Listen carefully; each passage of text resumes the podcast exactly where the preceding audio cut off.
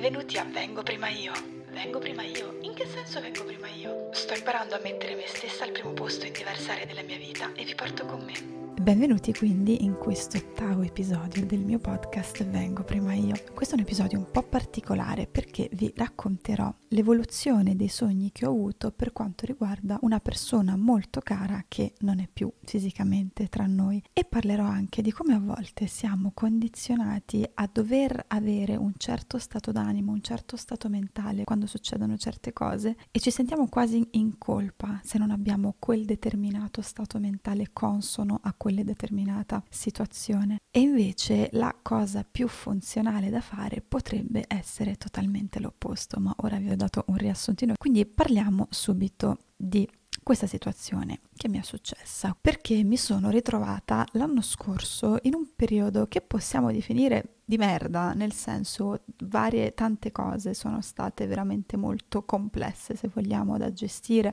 in primis la morte della mia dolce nonnina e successivamente una, co- una serie di cose che a una certa durante questo 2022 ho detto qualcuno mi vuole mettere veramente alla prova. Ci sono state una successione di cose tipo domino che a un certo punto non mi sorprendevo più di niente, dicevo vabbè e che ci sarà dopo. Però la cosa che mi ha fatto riflettere tantissimo è che nonostante fossi in un momento emotivamente veramente molto complesso, in un certo senso mi sentivo bene. Stavo bene, cioè, tutto sommato mi sentivo bene rispetto ad altri periodi della mia vita in cui non c'erano grandi eventi più o meno traumatizzanti che mi stavano accadendo, però c'era qualcosa di diverso. Cioè, mi sentivo bene, stavo bene ed era curiosa come situazione perché mi sentivo in grado di affrontare quello che mi stava succedendo. Per carità, ho avuto i miei momenti e momenti a dir poco di, di pianti disperati, di pensare che potessi non farcela, però complessivamente avevo molta fiducia, se vogliamo, nelle mie capacità di gestire le varie situazioni che mi sono successe. E questo in realtà è una cosa che me l'ha insegnata mio padre, ovvero quello che bisogna stare al meglio quando succedono le cose che noi reputiamo più brutte o più difficili, perché spesso siamo condizionati a dover stare male se falliamo in qualcosa, ad esempio se c'è la fine di una relazione, se c'è la morte di una persona cara, se c'è un licenziamento, se c'è una bocciatura ad un esame importante, perché quello che succede è che se non appariamo devastati, il mondo esterno interpreta la nostra serenità o la nostra fiducia nelle nostre capacità o qualunque possa essere, ma comunque la nostra non disperazione in un concetto che può essere espresso ad esempio come, vabbè, vuol dire che non era innamorata nel caso della relazione, vuol dire che non ci teneva abbastanza anche all'esame, vuol dire che non era abbastanza affezionata a quella persona. Cioè, paradossalmente sembra più consono un atteggiamento di sconfitta. Uh, vabbè, basta, voglio mollare tutto, non ce la faccio più, la vita è difficile perché capitano tutto a me, eccetera, eccetera eccetera, sembra più consono questo come atteggiamento rispetto a un cavolo è successa questa cosa, devo stare o recuperare la mia migliore forma fisica e mentale per poter affrontare al meglio questa situazione, che è poi quella che è la mentalità da imprenditore. L'imprenditore sa che deve stare mentalmente al top, soprattutto quando le cose non vanno nel modo in cui si aspettava, in modo da gestire al meglio gli imprevisti. Perché a volte invece quello che è accettato socialmente è sempre appunto darci la colpa e disperarci, strapparci i capelli, punirci mentalmente anche in qualche modo, però non serve. Perché magari ci sentiamo in colpa all'ipotesi o all'idea di vedere una versione di noi stessi che si riprende in una certa tempistica di tempo che si riprende e riesce a vivere la sua vita nonostante sia finita la relazione o nonostante abbia fallito l'esame o nonostante una persona cara non ci sia più. Cioè ci sembra più giusto soffrire, soffrire anche per anni, soffrire per un sacco di tempo, darci la colpa, punirci mentalmente, anche se in realtà questo atteggiamento non serve a molto se non a torturarci mentalmente. E così facendo rischiamo di rendere sempre più lungo il processo di ripresa fino a casi estremi in cui non avviene proprio. Quindi sensi di colpa così grandi che una persona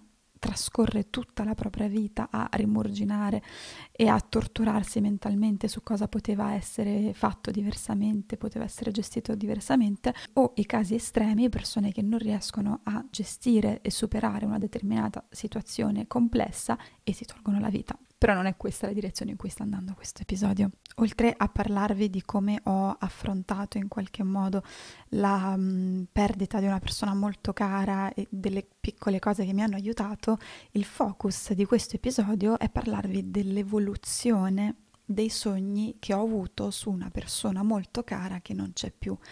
perché all'interno di un anno sono cambiati tantissimo e mi ha incuriosito molto come fenomeno, vogliamo chiamarlo così. Ne ho parlato a un po' di persone appunto e mi hanno detto che un contenuto sarebbe potuto essere molto interessante. Quindi facciamo un brevissimo recap per chi è nuovo, comunque magari chi mi segue solo dal podcast e quindi non sa che ho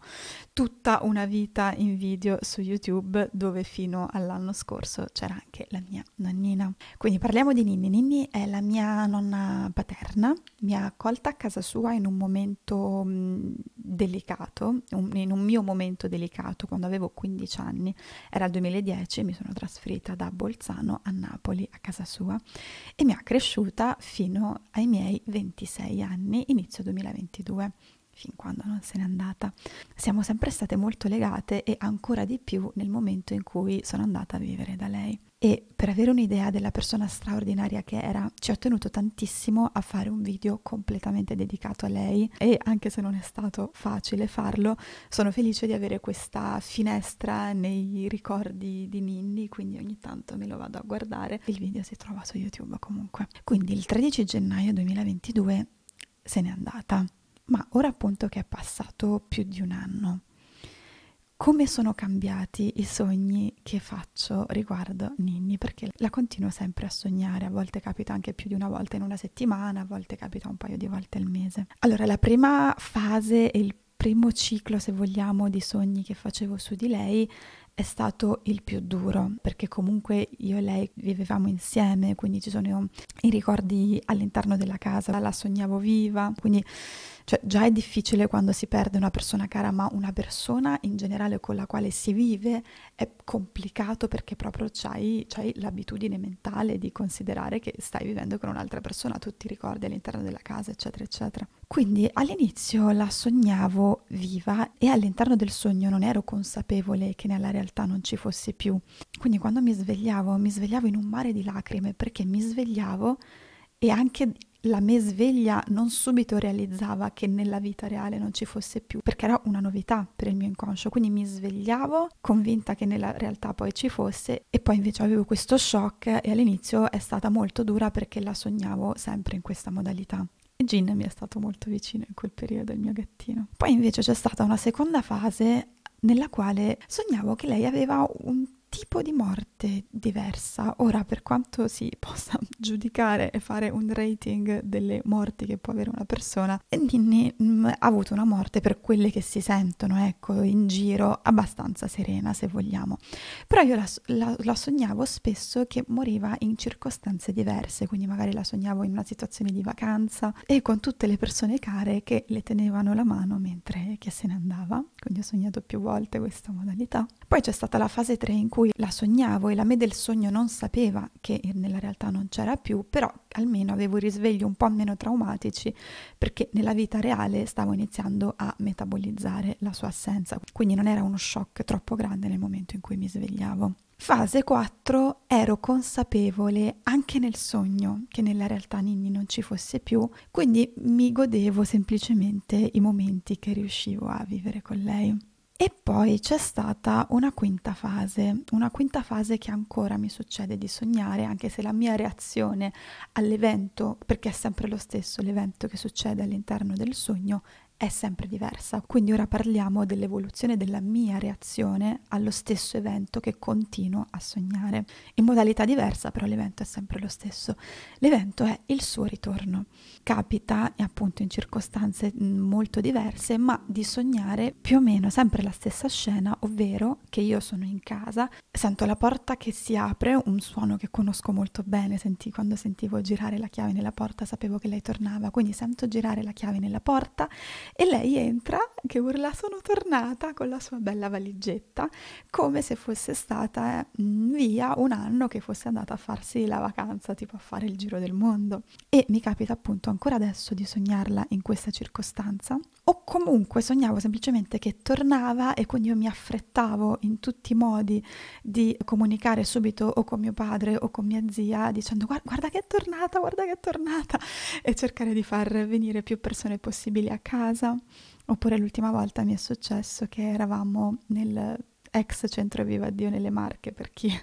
mi segue da tanti anni quando facevamo con papà i gruppi genisti lì, che era uno dei posti preferiti di mia nonna in cui stare. Lì l'ultima volta l'ho sognata che io venivo da una parte, loro erano fuori sulle sdraio che stavano fuori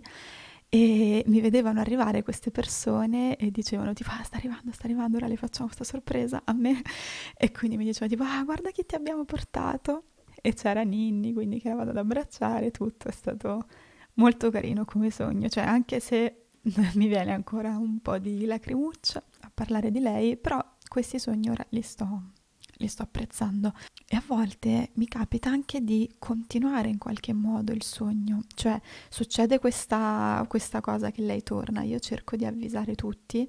e per un motivo o per un altro non, non, non, arrivano in tempo, magari per quanto è la durata del mio sogno, e quindi finisce, però io poi il mese successivo, la settimana successiva, risogno la stessa cosa e quindi sempre ritorno di Ninni e quindi che ho questo déjà vu di conversazione già fatta con i miei parenti che dico eh, guardate che non è tornata, l'altra volta non mi avete creduto, però ora dovete venire, è qui a casa con noi, è, è qui proprio, venite subito. E quindi spesso la sogno in questa modalità, cioè che cerco di convincere le persone che è tornata ed è molto molto veritiero. Ecco, la versione di me che fa questo tipo di sogno non è consapevole che nella realtà non ci sia più, o meglio sì, ma che è tornata, quindi che sia un viaggio in qualche modo. Tuttavia è stato molto interessante per me far caso alle mie reazioni diverse durante quest'anno nel momento in cui sognavo i ritorni di Ninni, perché inizialmente reagivo benissimo a queste ricomparse, l'accoglievo a braccia aperte in casa e non vedevo l'ora di ritornare a vivere la vita che avevo quando abitavo con lei. Poi però negli ultimi tempi, negli ultimi mesi se vogliamo, ho notato che la me del sogno aveva un tipo di reazione diversa ed ecco qui appunto che mi collego con quello che vi ho detto all'inizio, ovvero che magari la me della realtà poteva avere dei sensi di colpa nel, nell'ammettere a se stessa di avere avuto questo tipo di reazione nel momento in cui c'era un ipotetico ritorno di Ninni, però anche lì perché siamo condizionati che se una persona cara a cui volevamo tanto bene se ne va, dobbiamo essere tristi più o meno ora e per sempre. E invece, appunto, la versione di me che ha meno filtri e meno censure, se vogliamo, quindi la versione dei sogni, negli ultimi mesi ha avuto una reazione diversa a un ipotetico ritorno di Ninni, perché notavo che per quanto mi fosse mancata e io fossi felice di vederla e riaverla nella mia vita, una parte di me si trovava ad avere pensieri del tipo ma proprio ora? Cioè doveva aspettare un anno per tornare. Io ora mi sono in qualche modo ricostruita una vita, ho fatto un enorme percorso per imparare a vivere senza la sua presenza fisica. E ora che ci dovrei fare con tutto quello che ho imparato in quest'ultimo anno? Cioè dovrei tornare a fare la vita della nipote, ad, ad assumere anche se vogliamo il ruolo di nipote? Perché appunto mi è difficile spiegare questo concetto ed essere compresa quando dico che Ninni mi manca ogni giorno e che parallelamente sono più o meno soddisfatta della vita che sono riuscita a costruirmi quest'ultimo anno. Perché anche solo pensarlo mi sembra di sminuire quello che lei era per me, se dopo un anno già sono riuscita in un modo o nell'altro ad andare avanti anche se proprio il fatto di essere riuscita in qualche modo ad andare avanti è stato facilitato dal aver metabolizzato e accettato relativamente quello che è successo. Non mi sono ritrovata in una situazione in cui avevo conti in sospeso con la persona che non c'è più, me la sono goduta fino alla fine, quindi quello che ho dovuto alla fine processare è stata la tristezza e il dovermi costruire e abituarmi ad una vita senza di lei, però non ho avuto né rabbia né risentimento. Poi anche lei non è mai stata una figura bisognosa, mi ha sempre insegnato l'importanza dell'indipendenza e che dovevo prima di tutto pensare a me. Poi c'è anche questo fattore che guardandomi indietro io ero una nipote e guardandomi indietro ero proprio una bambina rispetto a quest'anno. Mm, cose banalissime, però anche soltanto non avere una visione completa sull'appartamento in cui vivevo, cioè prima per carità i servizi li facevo, le pulizie le facevo, però facevo cose mirate, se Ninni mi diceva passi un po' l'aspirapolvere, poi lavi a terra, sì, facevo tutto, però non avevo io il quadro completo della situazione, era come se fosse settoriale perché la donna di casa, se vogliamo, o comunque la persona che gestiva, che aveva proprio una visione globale su casa, era Ninni. Io sicuramente ero più, più, bambina, ero veramente tanto più bambina quando vivevo con lei, mi lasciavo sicuramente coccolare dalle sue ricette, dalle sue attenzioni, dalle sue dolcezze, tutto quanto. Però appunto, come diceva una mia carissima professoressa di italiano, la professoressa Marmo diceva solo la sofferenza forma. Il concetto completo ora non me lo ricordo, però a grandi linee mi ricordo questa parte che diceva l'essere umano solo con la sofferenza si forma e riesce a crescere. E poi la perdita di Ninni non è stata l'unica situazione a dir poco difficile che ho affrontato nel 2022, quindi a un certo punto mi sono dovuta fare forza perché c'erano altre situazioni altrettanto complesse che necessitavano un mio intervento. Quindi anche lì non potevo più di tanto lasciarmi andare alla tristezza e alla disperazione perché dovevo essere presente e attiva per gestire tutte le altre eh, situazioni difficili che questo 2022 mi ha regalato. Ora vi dico brevemente quello che mi ha aiutata a ricordarla con un sorriso, proprio riuscire a eh, non piangere ogni volta che penso a lei, cosa che prima succedeva. La prima cosa che mi ha aiutata tantissimo è stata questa, perché mh, subito dopo che se n'è andata avevo la testa che mi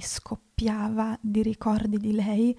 che volevo trattenere con le unghie e con i denti perché avevo il terrore di poter dimenticare qualche suo particolare poi col passare del tempo, invece ovviamente se n'era appena andata, quindi li avevo tutti freschi lì nella testa e volevo trovare un modo per racchiudere in una scatola immaginaria tutti i ricordi, i modi di dire, le cose più belle che, mi, che avevo di lei, in modo da poter poi eventualmente riaprire questa scatola immaginaria nei momenti in cui volevo sentirla di nuovo vicino e, e in questo modo, anche se poi avessi conosciuto persone importanti della mia vita che non hanno avuto modo di conoscerla, potevo far vedere anche loro questa scatola immaginaria che avrebbe fatto capire anche a chi non l'ha conosciuta dal vivo la persona meravigliosa che era. Quindi avevo tutti questi ricordi, però non sapevo dove, dove buttarli, come metterli ed era difficile, era difficile perché appunto continuavo a avere un, una macchinetta dentro che mi, che mi continuava a frullare in testa tutti i ricordi di Ninni uno sì perché se n'era appena andata, ma poi per, proprio per la paura di perderli. Quindi quello che mi ha aiutata molto è stato creare il video che poi ho caricato su YouTube. Ci ho messo tantissimo a farlo perché eh, era complesso a livello emotivo e anche a livello proprio pratico, era molto complesso e poi perché volevo fare un bel video, un video che nel momento in cui lo andavo a rivedere non c'avevo anche un, una gemmina piangente che lacrimava tutto il tempo, quindi anche lì l'ho filmato più e più volte. E quindi ho, ho proprio fatto una lista infinita di tutte le cose cose di Ninni che volevo assolutamente ricordare e mettere nel quello che all'inizio avevo immaginato come scatola mentale immaginaria e ho creato questo video. Tutto quello che avevo in testa l'ho messo in questo video e una volta editato il video, che anche lì non è stato facile, e una volta pubblicato, è come se avessi potuto mollare la presa, con la consapevolezza che avevo fatto un buon lavoro e che in qualunque momento potevo andarmi a rivedere questo video, però almeno non avevo così la costante necessità di far frullare nella mia testa tutti i suoi ricordi per paura di perderli. Sicuramente creare un video può non essere una soluzione per tutti, però se ti trovi in quella situazione in cui non sai come racchiudere da qualche parte i ricordi di una persona cara, puoi magari scrivere un diario, un libro personale, in modo da sapere che da qualche parte si trovano tutte le cose di quella persona che vuoi mantenere. Poi un'altra cosa che mi ha mm, aiutata è eh, stata cioè, non aver paura di ricordarla, perché all'inizio era doloroso se mi veniva in mente per qualunque cosa che mi ricordava lei, e invece non avere paura se mi viene in mente sorrido Sorrido ogni volta che mi viene in mente, ogni volta che faccio gli starnuti come li fanno le persone anziane, perché mi ha insegnato nonna che così esce meglio ed è vero. Sorrido quando ripeto le sue abitudini, accetto semplicemente i suoi ricordi quando mi vengono in mente e accetto anche i sogni che faccio su di lei. La considero nelle scelte importanti, penso cosa avrebbe fatto lei e soprattutto cosa avrebbe voluto per me e mm, mi piace a volte ricordarla con le persone che so che l'hanno conosciuta e l'hanno amata. Quindi conclusione, nell'esperienza che è stata ovviamente difficile, possiamo dire che mi è andata bene perché appunto non ho avuto rancori, è stata una morte molto rapida, è stata male complessivamente neanche un giorno e mezzo, non c'è stata la malattia, me la sono goduta fino alla fine e mi ha lasciato tantissimo. Non è che smette poi a un certo punto di fare male l'assenza di una persona cara che non c'è più, specialmente se ci si conviveva, però ci si abitua ad una vita senza quella persona. Piano piano ci si abitua. L'essere umano si abitua a tutto. E quindi quello che ci tengo a dire e a proporvi è una visione che viene accettata in qualunque circostanza e qualunque contesto, tranne forse quello del, dei lutti, quello delle morti, ovvero cosa posso trarre di utile da questa esperienza perché sembra brutto, però gli aspetti negativi vengono in mente in automatico, non potrò più fare questo con lei, non potrò più parlare di questo con lei, non potrò più abbracciarmi, eccetera, eccetera. Gli aspetti negativi, non, di solito chi ha perso qualcuno non perde occasione di ripensarli nella propria mente, invece gli aspetti positivi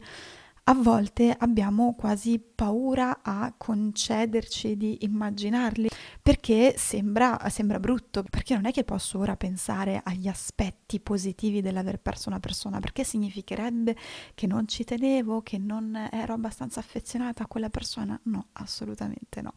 Ero veramente tanto tanto legata alla mia Ninni. Questo non toglie il fatto che io possa trovare qualcosa di utile da imparare anche dalla sua assenza. Pensare a questi aspetti non significa che amavamo meno quella persona. Ad esempio, una cosa strana per la quale mi ha mm, aiutato questa esperienza è riuscire a empatizzare con altre persone che hanno perso qualcuno di caro, perché Ninni è stata la prima morte di una persona cara, devo dire, sono partita col botto. Prima non mi era mai morto nessuno in famiglia con il quale con la quale avessi un legame stretto e quindi se avevo invece situazioni di amiche o comunque persone che mi stavano vicino che avevano avuto delle perdite, dei lutti importanti, avevo difficoltà a relazionarmi perché non c'era quella parte della mia mente che ha esperienza adesso su questo aspetto, non c'era assolutamente. Invece ora mi sento di poter essere molto più empatica e mi sento meglio anche a vedere che non sono l'unica a essere riuscita a trarre il meglio da questa situazione, cioè anche persone che mi stanno vicino, che hanno avuto anche più lutti di me e anche consecutivi che io non so veramente come li abbiano gestiti, sono riusciti a ricostruirsi una vita, a prendere il meglio dall'esperienza e ad andare avanti. E lo so che può sembrare che se uno perde una persona cara, come vi dicevo, deve solo strapparsi i capelli e piangere finché non muore, perché questa più o meno è quella che ci viene insegnata come reazione consona e socialmente accettata, però non funziona e rende solo più difficile e più tortuoso il processo. E a proposito di processo, è stato molto utile un caro amico che mi ha fatto notare una cosa perché ero in una situazione in cui pensavo di essere arrivata a un certo punto, di aver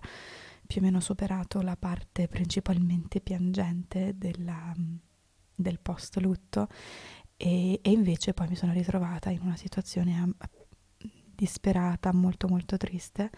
e eh, mi lamentavo anche proprio del fatto che pensavo di essere riuscita a raggiungere una, un, un, obiettivo discreto nel eh, piangere un po' meno quando ricordavo Ninni e invece mi sentivo di aver fatto passi indietro. Invece questo amico mi ha teneramente detto che non si tratta di un percorso lineare, non si tratta di fare passi indietro,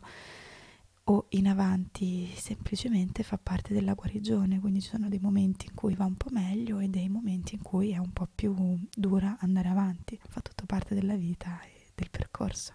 Questo episodio lo voglio dedicare a una mia amica, Anais, che ha perso da pochissimo sua nonna e anche lei è stata cresciuta da sua nonna, anzi lei più di me perché proprio fin da piccola, io soltanto dai 15 anni. E posso comprendere assolutamente quello che sta passando e spero che con questo episodio magari si possa essere sentita sicuramente meno sola e magari abbia potuto vedere in prospettiva che piano piano le cose possono andare meglio. Quindi, uh, questo era il mio um, episodio sull'evoluzione dei miei sogni, su come non siamo costretti a stare male nel momento in cui ci succedono cose difficili e su come possiamo trarre qualcosa di buono anche dalla morte, dall'assenza di una persona cara. E sentirete la mia voce nel prossimo episodio. Venite con me.